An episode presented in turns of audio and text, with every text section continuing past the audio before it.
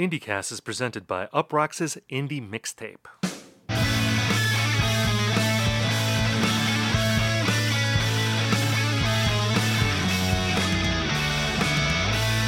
Hello, everyone, and welcome to IndieCast. On this show, we talk about the biggest indie news of the week. We review albums and we hash out trends. In this episode, we talk about the new album by Snail Mail. My name is Steven Hyden, and I'm joined by my friend and co-host, my favorite non-fungible token, Ian Cohen. Ian, how are you? I think I'm quite fungible. Thank you very much. But um, yeah, I, I, we, we we can go back to all the discussions that we had about like what's going to happen when I finally say something about I don't know Choogle that gets me booted off this podcast. But um, you would yeah. knock Choogle though. You, you, it's impossible to be. It's impossible to be anti-Choogle. I don't know how anyone would strike out against that, especially you know if you live in San Diego, sunny all the time, perfect Choogle weather. Is it though? Absolutely. People don't really, chew, people don't really choogle out here. It's more of oh, like man. kind of a reggae, a, a, a, pop reggae lope. Well, CCR is, I guess, Northern California, not Southern California. Yeah, so maybe they different. more up in the north than in the south. That's right. It's a little more like kind of foggy and swampy up there. Calif- uh, San Diego, not a choogle town. However, I feel like I really am podcasting from the IndieCast capital of America, at least for this week, because – there there are a couple of things that are happening in America's finest city, as it's known. Like that's the actual name I think San Diego gave itself. But um, I, I took a look at uh, Casbah Presents, Casbah being one of the uh, main music venues in San Diego. And I, I just want to tell the listeners what is happening in San Diego from Wednesday, November 3rd to to Monday, uh, November 8th. Here, here are headliner acts, all on different nights, all on consecutive nights. We have we had No Joy, Cloud Nothings, uh, an IndieCast favorite. Then on Saturday night, Strand of Oaks, followed by Ryley Walker on Sunday night, which is like two people I think that are the biggest friends of the pod in in, in IndieCast in the IndieCast realm. And then on Monday night, the 8th, Tokyo Police Club, which I feel is oh, like wow. the, that's like the band I think's been mentioned in our mailbag more than any other. Like our, yeah, the IndieCast listenership is a Tokyo Police Club uh, fan club. So the uh, the, the the TPC people they come yes. out in droves in our yeah. mailbag. Canadian it, band, very absolutely. IndieCast. It it, uh, it it really you know it, it, gets a lot of the boxes. It, it checks a lot of the boxes. I think that band does. Yeah, you know, you should be hanging up some uh, like IndieCast merch at these venues. Maybe even brand it as like IndieCast presents, even though we're not officially presenting yeah, these shows. So who, it, are there people like just in San Diego hashing out trends like right under our nose? Like ah, I think it's become a movement.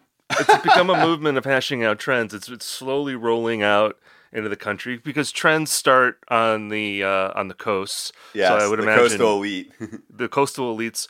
That's where the trends start. It's also where the hashing out trend starts, mm-hmm. and then in like two or three years, it'll finally filter to where I live in the heartland of America here in mm-hmm. Minnesota. Uh, so we're looking forward to that. I, I see too that um, the first uh, tour date of the Pavement reunion tour is in San Diego. Yeah, and I and, and I know that's a strategy sometimes with bands. What happens was they'll the tour will start in San Diego because they kind of want to play a show that isn't going to be covered as much. Right. Uh, like it's kind of like a practice run for when they play LA, which is usually the first big time show. And you know, bands will tell me um, we don't really like playing San Diego all that much because the crowds aren't as good um, and San Diego stuck in the 90s, which may work to Pavement's advantage here, you know? Well, exactly. That might be the thing. The 90s-ness of San Diego is going yeah. to be attractive to a band like Pavement. Yeah. I've heard that same thing about Vancouver. You know, oh. that a lot of bands will start tours in Vancouver. I think, for instance, U2 will often start their tours in Vancouver. I, I, I covered the tour launch okay. of, of their tour in 2015, and it was in Vancouver. Vancouver, beautiful city, by the way. I don't know if we have any IndieCast listeners in in Vancouver, but I I, I really like that city a lot. Um, I'm excited about the Pavement tour. I saw them in 2010, and I I loved it. I I know there's mixed reviews of that tour. You know, I I think the first show they played was at Pitchfork Festival. Was it? Okay. I, it was I saw them at Coachella. First, It was like one of the first, and it wasn't very well received at Pitchfork. No, they I look remember- they looked visibly bored. but the show I saw, I saw them maybe two months after that. I thought they were fantastic. They were Oh. they were locked in, great set. They were having a lot of fun. Stephen Malkmus was like dancing around stage with his guitar, very rock star like. Um, I'm wondering, is this an area of contention for you and I? Because I love Pavement. I feel like I've heard you take shots oh yeah. at Pavement in the past.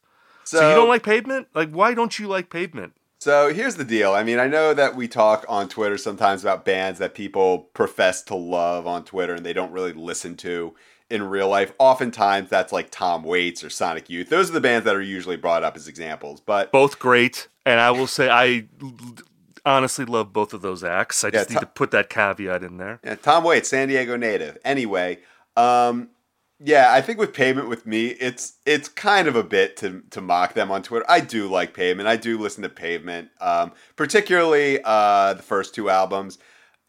I know that uh, Brighten the Corners was a huge album for me in high school, and now it's kind of embarrassing. Just some of the lyrics, it gets a little cringy. But you know what? Like, I, ooh I- you, I- you, you're just slipping that one in there like that is an unimpeachable I, I, opinion. I fast for I, I like Brighten the Corners a lot. I fast forward through stereo like that, and that's the first song. So, but um, that some of my favorite pavement It's a great songs are on song. that. Some of my favorite pavement songs are on that album. I love Starlings of the Strips, Starlings of the Slipstream, like uh, Type Slowly, like the, the, the softer ones. But anyway, I, I kind of I like Pavement. I kind of hate their influence on indie rock. Um, so that that I mean, I think maybe people feel this way about Pearl Jam in a way. Um, how you know, it's like, oh, I love this band. I just kind of dislike what they hath wrought as far as bands sort of taking on that that image or that singing style, but not really having the chops. So but pavement to me has almost a non-existent influence at this point in indie rock i don't really hear anyone that sounds like them i i, I know people always call parquet courts a pavement ripoff which i've never understood that uh, they don't sound anything like pavement to me. I I don't understand the the like what am I missing that like were there a pavement ripoff? I can hear other post punk bands in Parquet Courts, but pavement to me it's just never really been there. Like Parquet Courts is a much more sort of propulsive band, and I think of pavement as being a more chill band. Yeah, I also think though that like the kind of lyrical style, it's both like kind of slack but very smart. Um, I think there's just like a sort of But Andrew mood. Savage's vocals, though, are nothing like Stephen Malkmus's vocals. I mean, he's a much more sort of guttural, aggressive singer, and Malkmus is more laid back. I don't know. It, it, it's a pervasive comparison, so obviously other people are hearing it. I've just never understood that comparison.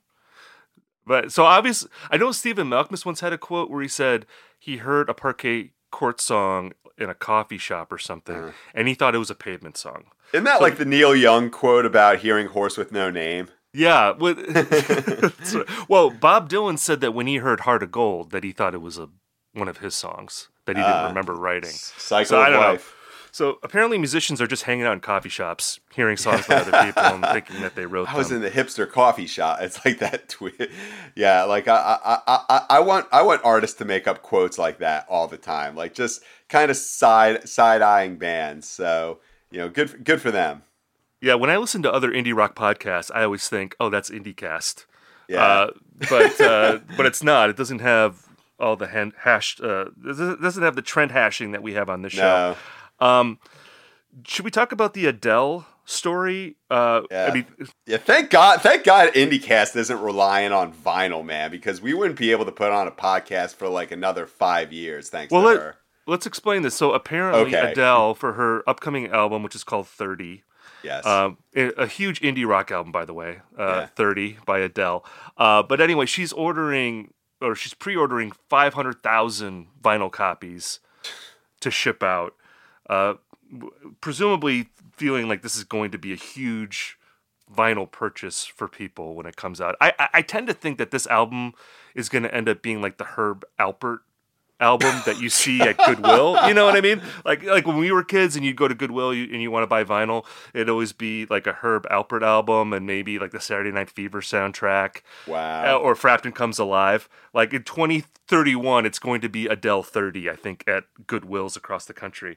Uh, but anyway, the, the larger issue here is that you have scores of, of smaller bands, indie bands, and everyone is smaller than Adele. Yeah. You know, in, in, in the music industry.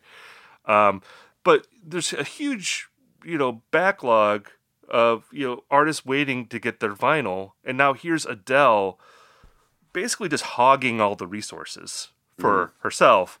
Uh, and it's an interesting example of you of what's going on in the music industry probably at large right now. That you have a very small one percent of artists who dominate everything, and there's really no middle class anymore, and everyone is below that one percent, and they're scrambling for the scraps. Uh, well, first off, I, I I appreciate you deviating from what would be the expected IndieCast reference for uh, used like used albums. Usually, that's like Monster or Fairweather Johnson in the, in the UCD store. But I meant like for vinyl, Yeah. like the vinyl record, like when- like when you I go to buy vinyl. I never heard that one with Herb Alpert, but that is like the whipped re- cream and other delights. That Oh album god, is okay, That's yeah. everywhere. Yes, That- it is. the- I'm sure if you go to Goodwill now, you you can still find a copy of Herb Alpert's whipped cream and other delights. Yeah, so I mean, this is a very this is very interesting as a talking point because like on I would say at least half of our episodes we kind of consider the ultimate effect of like what happens when like music journalists or publications genuflect to power when they dedicate re- like what are essentially virtual resources to the biggest pop acts? Because you know indie bands or indie listeners will say no well how are, how is our band going to get coverage? And you know there's kind of unlimited internet but what we've seen after the pandemic is you know first it was touring where every, you know once uh, venues started to open up indie like smaller indie bands are like well all the holds are being taken up by bigger bands and there's only so many venues so we're kind of fucked. We can't get out on the road. And now with vinyl once again there's only so much vinyl to go around. And i don't know if it's adele herself so much as like the label or the vinyl manufacturers because i don't know about the deals but like 500000 uh, adele vinyls those are going to move. You are guaranteed to sell those. I don't know if they're going to end up being back in whatever goodwill exists in 2031 but people are saying are there 500,000 Adele vinyl buyers? Absolutely there are. Like even if you just hang it on your wall, uh, you people are that there I have like so little doubt that 500,000 Adele vinyls are going to move. As a matter of fact, they probably are going to need to do like a second repress. Like I would love to see like the Brooklyn vinyl exclusive, like the the the black splatter or like all these like like how indie bands like make like 10 different variants of like the same vinyl where it's just like this is green splatter or this looks like a neapolitan. I, I hope adele does that as well. Like the you urban outfitters exclusive too. This is a this is a quick uh, uh, tangent here, but uh, did you see that one of the songs on the new Adele record is called "I Drink Wine"? hey who can relate I mean, does this show that Adele is getting a little meta on her records now? I mean, that just seems almost like a Adele parody track that she's sneaking onto her own album. Um, Yeah. You know, I don't want to get too much into this because I think I'm going to write a column on this at some point in the next few Uh, weeks. But Hoard, hoarding the gold aren't you well, well, but I feel like a conversation that's not happening right now uh, around a topic like this because you know when we talk about Adele, either yeah, I mean uh, inadvertently screwing over indie bands. I mean that's not her intention, but this idea that you know she's putting out all this all, all, all this vinyl and that might make it difficult for an indie band that needs vinyl when they're going on tour to sell to fans. It's going to make it maybe harder for them to be able to press their records. A conversation that I don't think we're having is why are people so obsessed with buying vinyl as a physical music item? I mean, I'm a buyer of physical music. So I'm, you know, I'm in, I'm in favor of that, and I also like the idea that you're going to buy a vinyl record because you want to support the band that you mm. love. I think that's a great idea. But you know, I I see like a lot of indie bands now. You go on Bandcamp, and they might have you know the digital version of the record that you can download, and they have a vinyl, Yeah. and they're not even bothering to press a CD anymore. Even though CDs are cheaper, I think they sound better. You know, you don't need like a like a ten thousand dollar turntable to make a CD sound good. You can buy a five dollar boombox from, you know, a thrift store, and it'll sound as good as anywhere else. Um, I just feel like. uh, Can we just admit that vinyl's overrated at this point, and that maybe, maybe that if your favorite band is having a really hard time pressing records, that as music fans, we should just decide, hey, maybe we'll buy this other format that in many ways is better than vinyl. I know it doesn't have the totemistic uh, appeal to it, it you know, it, but honestly, you know, we, we make fun of NFTs. Yeah. How is vinyl different than an NFT? Well, I mean, isn't it just as like excessive in a lot of ways? Yeah, but I can ha- like if, if I were like a twenty something like single dude, I could hang up like a vinyl copy of Unknown Pleasures or something like that, and you know get my personality across in a way that an NFT couldn't. But um, yeah, I I. I mean, I, I we were kind of joking about this, but I remember a few weeks or maybe months ago, our f- friend of the pod, Alex from the band Infant Island, talked about how the next Infant Island album probably wouldn't be coming out till 2023 because of uh because of vinyl delays. And um with I mean, I think I've I own vinyl, but like not actively. Um I think the I think the vinyl oversaturation point actually came like I, I swear to God, this happened literally yesterday. I walked into the kitchen at work and um, they were listening to Death Grips, and they were A, shocked that I knew who they were, and B, this person's like, yeah, I own the money store on vinyl. And, and I don't know if like you really need to hear I've seen footage on vinyl to get all the warmth and nuance of a Death Grips track that is you that they intended. But I mean, I I don't know. I I, I would I, I'm, I'm like as we speak looking on Amazon at Discman and like I I'm sorry, man. I got it. I, I want the mega bass version. Like I I want to hear my favorite albums with mega bass. Um, yeah, you got to have the mega bass. Yeah, the digital mega bass. There's no mega bass on a turntable, baby. You can't. There's no mega bass uh, button on there. You know, your Death Grip story made me think about that story about James Gandolfini and and Dookie. I think we talked about this on the show at some point. That's like There's- indie. That is like in like like wheelhouse indie cast. It involves the Sopranos, Dookie, and vinyl. yeah, I mean, th- there's a story Michael Imperioli told that James Gandolfini liked to listen to Dookie on vinyl in his trailer on the set of The Sopranos, and it's like, I love James Gandolfini, but Dookie is a CD, okay? that is was- like the CD. that is that is the format it originated in. This is not a blue note jazz record from the 50s Yeah. that you're buying on vinyl because that's the way it was originally pressed and maybe you could you feel like, well this is the way I need to listen to this. I need to listen to John Coltrane on vinyl.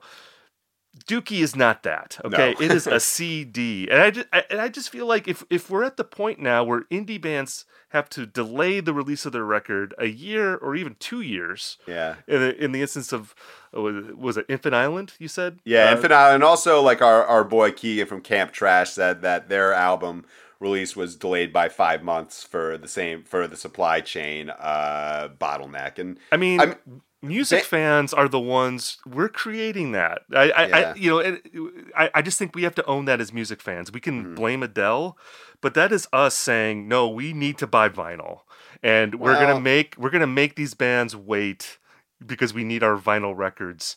And I just feel like, do you need to buy vinyl like all the time?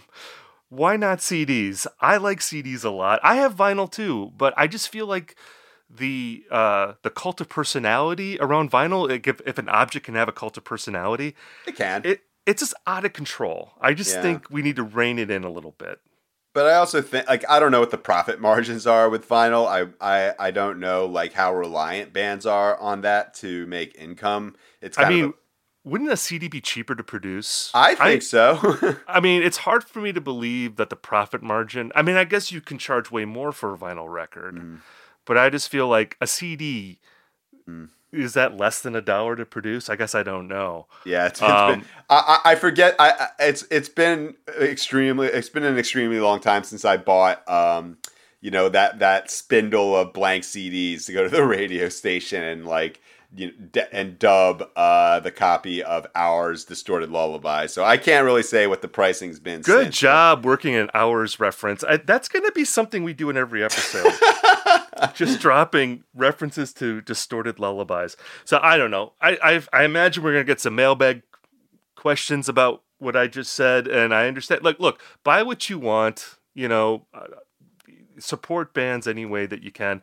I'm just merely suggesting that you don't always have to buy the vinyl, and it might be good to buy another format sometimes. That's that's all I'm saying. Yeah. But I think I'm going to write something about this soon. I, I've been threatening to write a, a takedown piece about big vinyl for a while now. I think I need to finally follow through on that. big big vinyl. Watch out, man. Your days We'll are numbered. see. I know, I know. The uh, it- it's gonna. I, I'm like Russell Crowe in The Insider. You know, they're gonna be putting bullets in my uh, mailbox. Uh, you know, from like like Jack White will be sneaking. Uh, will be sending private detectives after me. Um, let's get to our mailbag segment. Yes. Um, and uh, thank you all for writing. It's always great to hear from our listeners. You can hit us up at indiecastmailbag at gmail.com. You can also uh, interact with us on Twitter at IndieCast1. And uh, that's always a fun place. Yeah. We have good times over there. You had a good tweet recently. Uh, about, you're gonna uh, give me shit about not about hoarding my own personal goals. Well, no, no. It's gonna. uh, sometimes you tweet things from your personal account where I'm like, this would This kill would on the have IndieCast yeah. account. It's almost too niche for your own account, but for the IndieCast account, it would have been perfect. But I was just gonna compliment you on your tweet. Uh, comparing band photos of War on Drugs and Wilco, yeah, and there's there's like a mini trend of bands just going in, like sitting on couches and beds and small apartments. and Spoon did one like the next day where it was like five guys in a slightly bigger uh, room. So it's like, okay, I guess Austin's still technically cheaper than those two cities. But well, they were Spoon was like at a restaurant. oh, okay, and uh, like the other guys are sitting at a table like drinking soda and then Britt Daniel's like sort of like lording over them yeah. like he's going to go Robert De Niro in the Untouchables like with a baseball bat and just knock someone out uh, it's kind of a weird photo but anyway uh, let's get to our questions here do you want to read the first one Uh, yeah, because I mean, God, we're we're talking about CDs. This one's really th- th- this is like the epitome of IndieCast uh, mailbag questions. So it comes from Brennan in Minneapolis, Minnesota. First, yeah, there that is IndieCast territory. that's right we, we had a lot of San Diego talk today I'm glad that we can wrap Minneapolis the other headquarters for IndieCast So the other night, my wife and I were going on a nostalgia trip, listening to soundtracks that were formative for us in our youth. Again, now that we're both wife guys here on IndieCast, this is like this, this is like almost like an IndieCast mailbag bot so far. Anyway, so the some of the soundtracks they were listening to were "Cruel Intentions," intro, intro to Placebo, Blur, and the best Counting Crows song of all time. wow that's colorblind Yes, Batman Forever. This soundtrack shouldn't be as good as it is.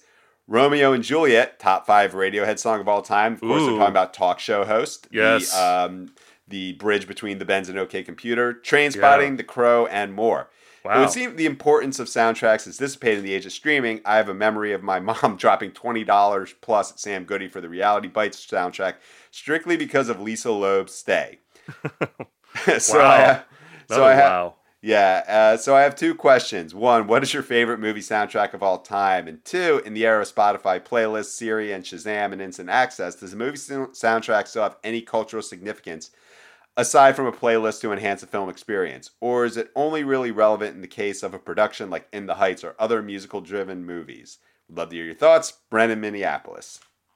Yeah, you know, uh, thank you, for, uh, Brennan, for the great question. You know, I was trying to think of the last really impactful soundtrack. Black Panther. I was gonna say that's the only Yeah. one I could think of. Uh, Beyonce did that one Oh, for yeah. The Lion uh, King? Yeah, for the Lion King, but I feel like that didn't really move the needle.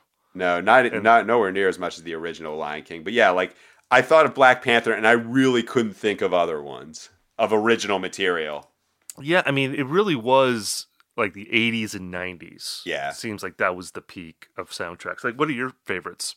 Okay, so I mean, you would think that the you well, if we're gonna restrict it to like soundtracks of mostly original material, um, you would think singles is like the obvious IndieCast choice, but if you look on Spotify right now, it doesn't have the Mother Love Bone song. It doesn't have the Mud Honey song about Seattle being overexposed, and also it doesn't have fucking Drown. The oh uh, man, yeah. Smashing Pumpkins. yeah, you can only get like the three and a half minute edit of Drown on Ooh. Spotify, and like of you course don't want that. yeah, of course, like that just sort of gives lie to the fact that singles is meant as like a Seattle scene soundtrack. Like the best songs from a Chicago band, and Paul Westerberg kind of holds the whole thing together. Well, I wouldn't say it was the best song because the two the two Pearl Jam songs are, are pretty classic. Those are like the really good Pearl Jam songs. Um, but you know, I have to give some honorable mentions. Last Action Hero, terrible movie. really great pop metal soundtrack. It's got Def Leppard, ACDC's Big Gun, um, a seven minute Anthrax song, which is kind of tight. Um, uh, I think that uh, Romeo and Juliet for talk show host alone, but also Garbage's number one crush, very much of its time.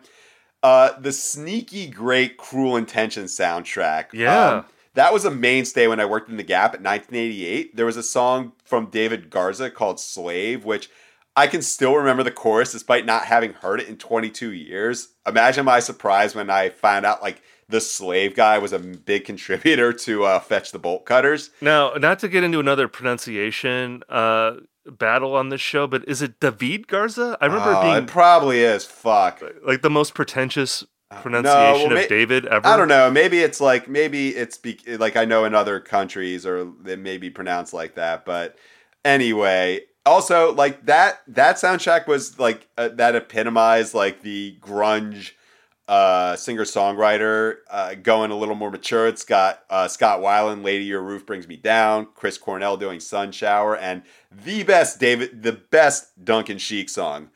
Uh, wishful Which thinking. Wishful thinking Oh, wishful thinking's on there. Yeah, towers okay. over barely breathing and she uh she whatever that other song is She runs Um, away. I yeah she runs away but if i gotta choose one for like the most impact the original material it's gotta be the crow uh, the cure's burn that's like their best song post wish it's got big empty on it that's Stone how i discovered Pilots. yeah, that's how I discovered Joy Division through a Nine Inch Nails cover. Uh, some pretty good Pantera, Helmet, uh, and Rage Against the Machine B sides. But for me, the reason I still listen to The Crow to this day is the Rollins Band cover of Suicide's Ghost Rider. this is like the funniest song I've ever heard in my life. Oh Uh, man, I- that's a that's a that's a golden oldie right there. Yeah, I, I, you know, it, it, it took me years to realize that it was actually a cover and not like Rollins Band's big, big uh, follow up to Liar. Um, you, like, I- That's a funny song too. We should we should do a Rollins band episode because there's some pretty funny Rollins band. yeah, Ro- Ro- Rollins Band. Kind, it, it was like sort of like if if the idea of pissed jeans wasn't fully developed yet. um, but yeah, like it's it, it it's not. I'm like just laughing thinking about it. We gotta like I gotta let you take take the lead here because if I think more about Rollins Band covering Ghost Rider, I'm just gonna like laugh I mean- like like Mr. Burns thinking about the crippled Irishman. There's a whole generation of people out there I feel like that only know Henry Rollins from Black Flag or they know him for doing spoken word stuff. I feel like hmm. Rollins band is a lost chapter in a way. in Yeah. the Henry Rollins story. You don't really hear a lot of callbacks to Rollins band at this time, but like, you know, in the early 90s, they were a pretty popular band. Yeah, I low self opinion. It was Yeah. like it- he was like doing like motivational speaking. I don't know. I, I, I just want to start a band to just say for no real reason. Yeah, we're really influenced by Weight era Rollins band, just to see if like people will reprint that. You should you should be in a band that covers Henry Rollins' cover of Ghost Rider. Like you the, you play Ghost Rider in the style of, of Rollins' band. I Don't think forget the bird. like I was so disappointed when I learned that like kind of outro ad libbing was not actually on the original. Yeah, exactly. It's like yeah, take that suicide. Yeah. Henry Rollins, he totally one upped you with Yeah, that. one. it's like the all along the watchtowering of it. His Except now way- the definitive version. way more comic. Um, Yes. so you covered the '90s really Yeah. well there. I feel like you mentioned every significant '90s soundtrack, at least At, that at could least in the of. rock realm, uh, the rock above realm. the rim. I mean, there's so many great rap soundtracks that we we can't get to, but Uh, so I, I just want to cover some '80s soundtracks that I like, and for those of you out there who are still listening to the War on Drugs album on repeat, I know I've been doing that this week. Uh, th- there's some really great soundtracks uh, for like shiny AOR rock in like the mid 80s. Uh, three in particular that I really like are Miami Vice, uh, the TV show, not the not the film. You got Jan Hammer's Ooh, theme yeah. song, which is just one of the coolest theme songs of all time. Probably the coolest theme song of all time. Yeah. You have the Color of Money soundtrack, which uh, has a totally ridiculous Don Henley song on there. Uh, it has uh, Werewolves of London by uh, Warren Zevon. There's like some bluesy songs on there. There's uh, Eric Clapton's "It's in the Way That You Use It" on that. Oh. that- That's on Eric that album. That's Clapton, yeah. I know that. Fuck, man. I'm like I'm like in the wood paneled basement of like my neighbors right now. Like, Right. Oh my god. And look, I know Clapton is canceled, but you know, cheesy beer commercial Clapton, I still have a soft spot for. So that's on that soundtrack. And the third soundtrack I have to mention is the Top Gun soundtrack. Yeah, of course, you got San Diego. another San Diego ref. Are you taking money from like the the San Diego like Chamber of Commerce? I feel Hey, like I'm selling out if they're buying. So major product placement for San Diego in this episode. But uh, yeah, Top Gun. Obviously, you have Danger Zone. Uh, Kenny Loggins on there. You also have an amazing Cheap Trick song on there. Uh, and again, it's just it.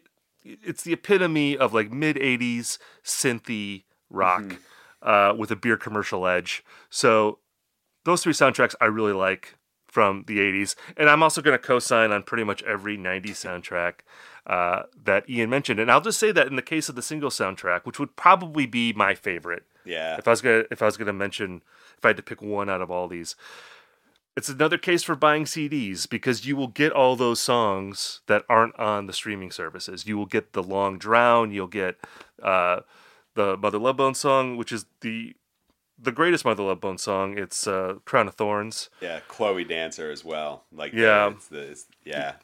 Yeah, the Chloe Dancer sort of prologue to that, which which really makes that song great. It's like the grunge November Rain. It really is. Um, so definitely find that on CD if you can. Uh, let's get to our second question. This comes All from right. Adam in Oxford, Mississippi. Um, always wanted to go to Oxford. I heard that's Fucking a really cool town. Oxford Yeah. rules.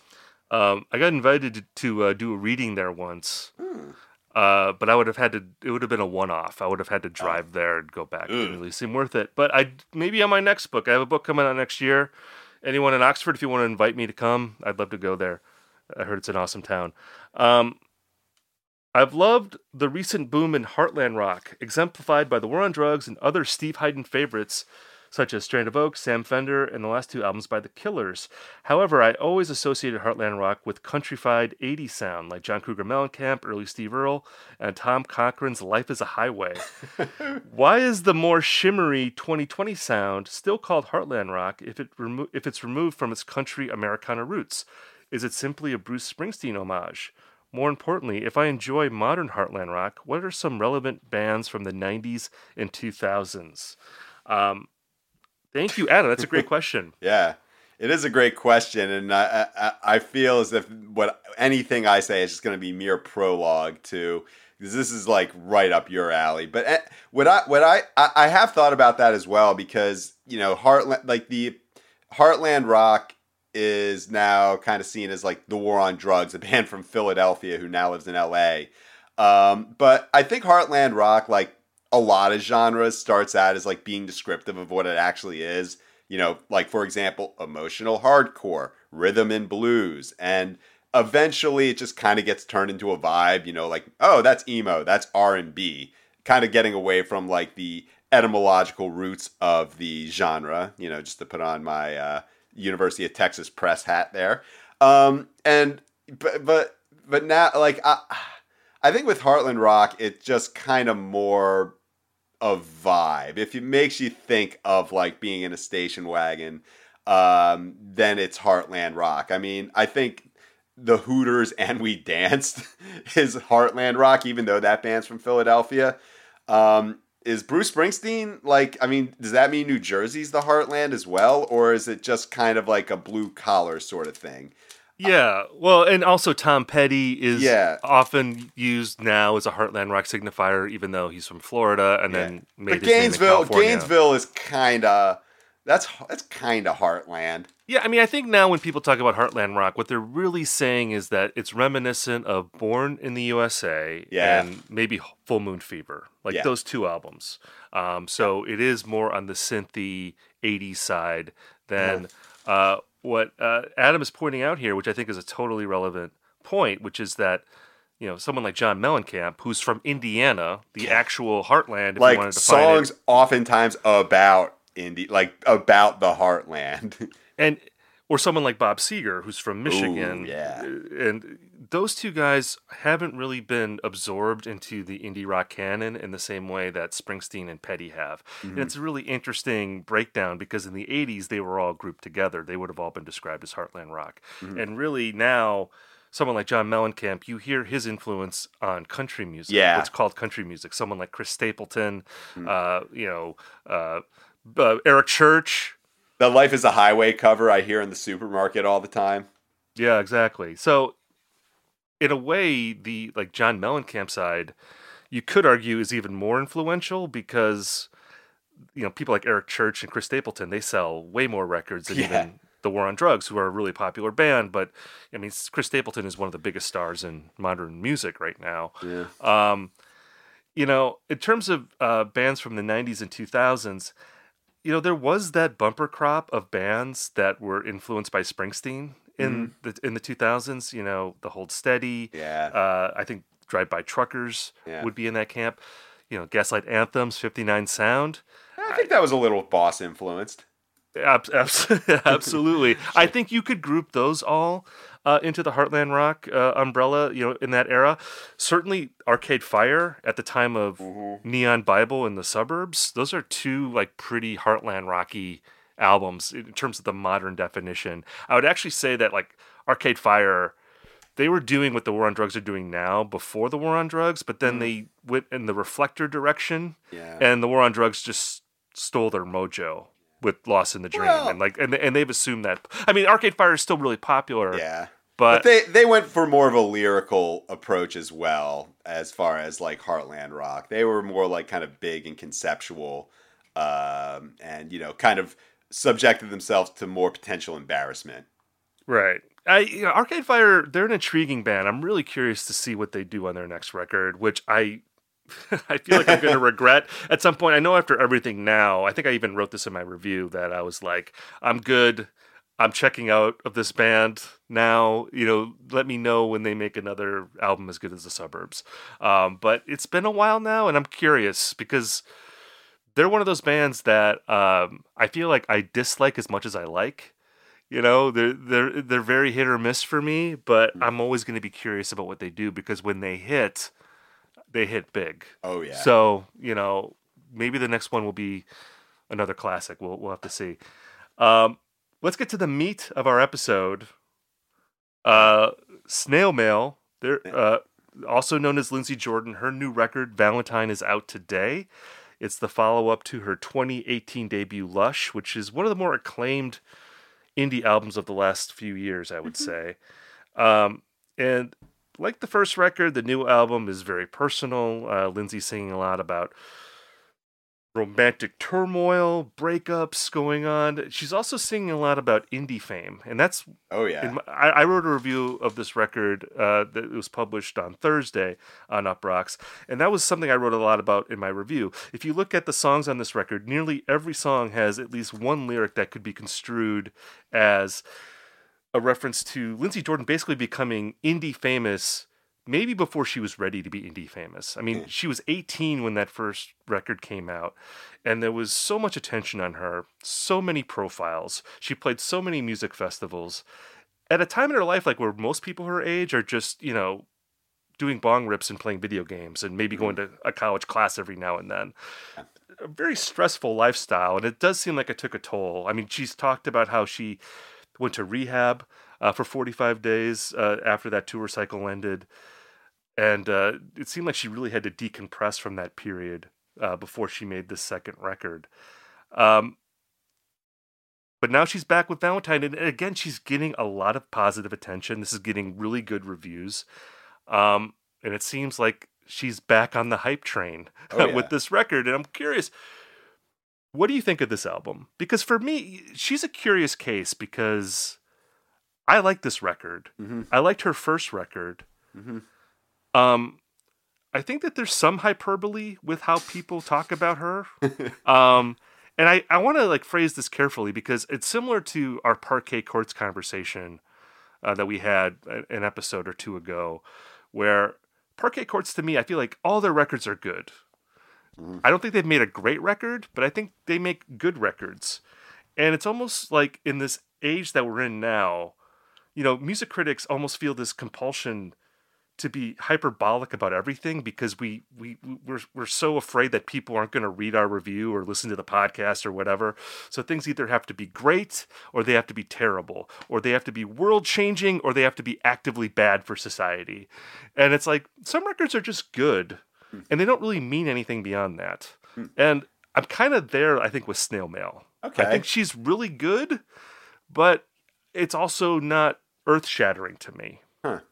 Yeah, I mean, if we're talking about like CDs, um, what what's what struck me about this album is that how much like this was a CD for me. I think of it in the context, uh, like, well, to backtrack a little, what this album is is a classic breakup album, like a classic indie kind of pop breakup album. It takes the narrative, it has like kind of a conceptual arc, and it reminded me of albums like uh, of uh, Transatlanticism or Jimmy World's Futures. Like these out these albums I listened to at 22 and 23 or 24 years old, where um, I would pretty much generate my worldview about what relationships were like from these very hyperbolic uh, emo pop albums, and I think it it I mean it in as a very positive statement that this is what Valentine reminds me of. It's a very well proportioned, uh, well produced, 32 minute album, no filler whatsoever. Uh, goes from like starts off with the banger and then it has like kind of the funkier songs and then the quiet song at song five. Um, and you know, I think it's I think it's a vast improvement over Lush. I thought Lush was very kind of kind of dull as far as the music part goes. Um, you know, the lyrics are great, obviously talented, but kind of samey. And I think this one really, uh, ex, you know, expands beyond like the you know guitar, like the dry guitar, drums, bass format. Um, for me, like I thought this would be an album that might be embraced as an album of the year, mostly because there hasn't been this, you know, like a Lana Del Rey, Norman fucking Rockwell, or Fetch the Bolt Cutters, like gauntlet, like this is it right here. Like this speaks to our existence in 2021. And um and yet I think like Snail Mail is like kind of a unifier in a way that um in a in a weird way that Phoebe Bridgers like might not be because I think some people find like Phoebe Bridgers a bit much, but you know with Snail Mail like her kind of being out of the spotlight um, and not quite projecting that cult of personality, it's kind of easier to delve into this music and not think about all the baggage. Um, but I think you see seen the like, but also it seems to me just be like a very good. Uh, it's like a very good album and doesn't speak beyond itself. you know, in terms of like the album of the year conversation, I'm gonna Yeah. put my money on the Weather Station record as Huh. being the critical consensus, at least in the indie world. I could see that being the top Pitchfork record of the year. So so book that right now. I'm gonna predict the Weather Station record Okay. tops tops their chart. Even though I I know you and I are sort of uh what like meh on that album a little bit. I need to go back to it. I know when it came out, it didn't really hit me uh, in a strong way, but I just think there's a lot of goodwill with with with, with just that artist in general, and also the climate change aspect of the record. I think music critics are going to latch onto that as it being as it's speaking to the moment you know because that has to be an element in every record that tops a list. It has to speak to the moment in some way. But also, And- this this album talks about like indie fame, which has been like a common thread amongst uh, artists like Lorde and Clairo, and I think this album does it in a much more um, interesting, accessible way. So maybe that's it. I don't know. Yeah, that could. I don't know. I, I, I'm I'm putting my money on Weather Station. So Right. out there, if there's any handicappers out there, you know, The, the- I don't know, off-track betting sites. Yeah, right? I don't I don't know if my take's gonna move the needle at all on that, but I'm putting my money on Weather Station topping. I'm gonna say the Pitchfork list at least, yeah. and maybe Stereogum. I could see it topping their list. Um, I feel like we have to do a shout out to Brad Cook, who is the co-producer of this record. Yeah. he's really emerged as one of the the good Jack Antonoff. yeah, exactly. Like one of the big producers in, in indie rock right now. Uh, one like one of the most notable albums that he did in recent years is Saint Cloud by Waxahatchee. Uh, and in a way, this record reminds me of that one a little bit in terms of yeah. Just the classiness of the production. Mhm. And this, and as you said, you know, this album is much more diverse musically than Lush was. Lush was basically a throwback 90s indie guitar record. Yeah. And there was a lot of talk at the time of like Lindsey Jordan being a shredder. You Kinda know, she was she was called a shredder a lot back then, and she talked about loving you know Kurt Vile, Steve Gunn, Mark Kozelek, you know people like that. Uh, maybe she wouldn't talk about Mark Kozelek now, but Yeah. anyway, um, in this album, the guitar is de-emphasized much more than was the case on Lush. There's some guitar jams on here, but again, as you said, she's dabbling in R and B. There's a lot of strings on this record. There's a Mhm. lot of synths, and I think uh, you know Brad Cook, his assistance on there, I'm sure was instrumental. You know, no pun intended, in Aw. expanding the palette on this record. And he just seems to be like a go-to guy if you just want a good, naturalistic, again, classy sound. Mhm. Um, and this is a record. It's it, it's in a sense like a level up record. I Mhm. think you could call it that. It's her. I think you know trying to grow beyond the first record, but there's also like a a, a modesty to what Snail Mail does that I think is mostly endearing. Although it it prevents me from going over the top with praising this record. Okay. Again, I think if it was like a little more ambitious or there was like a little bit more of a of a grander vision on this record and the and you know the feeling that you get from a Norman fucking Rockwell for instance you know like where you feel like oh this is like a major statement like I don't get a major statement vibe from this album I think again it's a very good record maybe the major statement's going to be her third album because again she's still really young Yeah. uh, I think she's 22 now. So, I mean, she's got a lot of time to evolve and to grow and to mature as an artist.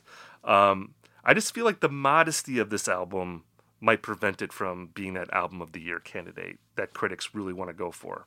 Yeah, but I also uh, I also think in 10 years like people will like look back on this one as being um, either like kind of like an album like uh, Rilo Kiley's uh, The Execution of All Things or um, just like an album that's like really really really beloved um, by people Is this like the shoots too narrow of the Could snail mail Could- catalog? it could be. I don't I Kind- I, I don't I don't know. Kind of like I how mean, O Inverted World for the Shins, that's more of like a straight ahead guitar pop record. Huh. And then they come out with the more ornate, elaborate Yeah. second record. I could yeah. see that being a parallel. Yeah, I, I, I just I, I I do think that this out like it is really hard to find an album like this this tight, this well constructed and just like filler free and also ah, god, it's just such a CD album.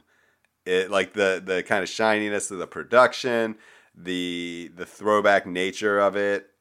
Like I might just go ahead and buy and also, I think like the uh, it, I know like the album cover looks like a vinyl album cover, but man, I just wish they'd make a CD variant of that so I can you know like get back into my my throwback years of like living in Athens, being 23, like drinking Sparks and being like super sad and like not realizing I have like an entire life ahead of me. Ian, I will never argue with you when it comes to buying a CD. yes.